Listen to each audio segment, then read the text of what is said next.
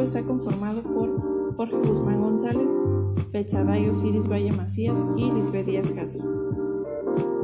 Bueno, hablando en términos generales, el humanismo ha sido empleado para denominar la corriente que defienda como principio fundamental el respeto y también la dignidad de la persona.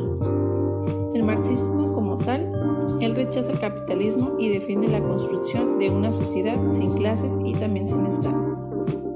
Bueno, hablando sobre el tema humanismo marxista, no se basa en una concepción general abstracta del hombre, sino en una visión histórica y social, es decir, concreta de lo humano, donde el hombre es a la vez el creador, el resultado de la sociedad en la que vive. Los rasgos más comunes del humanismo era proporcionar algunos fundamentos para la explicación de los problemas del hombre. También considerar a los hombres portadores de poder, en el sentido de capacidad y también a resolver sus propios problemas racionalmente. Una concepción que impulsa la libertad y al progreso del género humano independientemente de la nación, religión o también raza. El humanismo excluye cualquier apelación a lo sobrenatural. Otra de las características sobre el tema del humanismo marxista es la necesidad de entender al hombre desde el ámbito de la finitud del hombre mismo y por la reivindicación de la dignidad y libertad humana, a partir de la crítica a la alineación la problemática central es la liberación del hombre de toda forma de opresión y de alineación. Bueno, a continuación nuestro compañero Jorge seguirá hablando sobre el tema. Adelante, Jorge.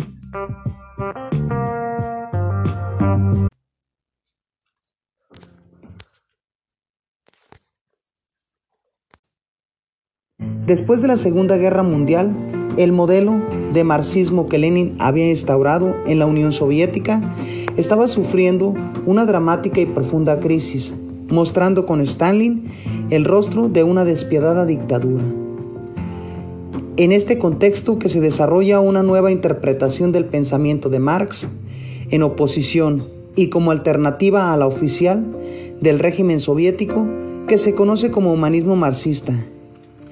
Y es así entonces que a partir de los años 50, con el desafío a nivel interpretación, teórica que el humanismo marxista lanza a la doctrina ortodoxa de este régimen soviético, se asiste a un áspero enfrentamiento entre dos modos mutuamente excluyentes de entender el pensamiento de Marx. Pero la situación no representaba una novedad o una anomalía en la historia del marxismo, al contrario, era casi una constante. El pensamiento de Marx ha conocido durante el arco de su desarrollo y por diversos motivos una amplia variedad de interpretaciones. Muchas gracias, Jorge. Bueno, a continuación, mi compañera Betsaday le dará continuidad al tema.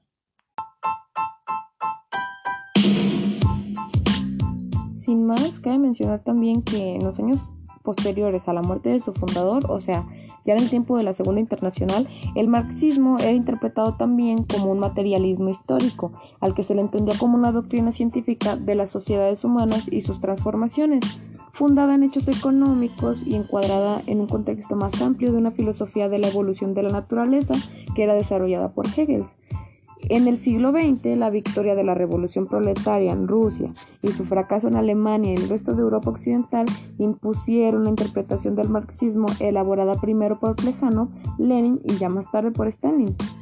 También en este caso, se entiende como marxismo a una ciencia pero no con el sentido de una disciplina propiamente experimental, sino se trata ahora de una ciencia filosófica considerada superior que se basa en ampliación de las leyes de dialéctica hegeliana a los fenómenos naturales y que integra y supera las ciencias empíricas. Con Stanley, el materialismo dialéctico se transforma en una doctrina oficial del partido marxista, lenista y soviético y de los partidos comunistas de, que dependen de él.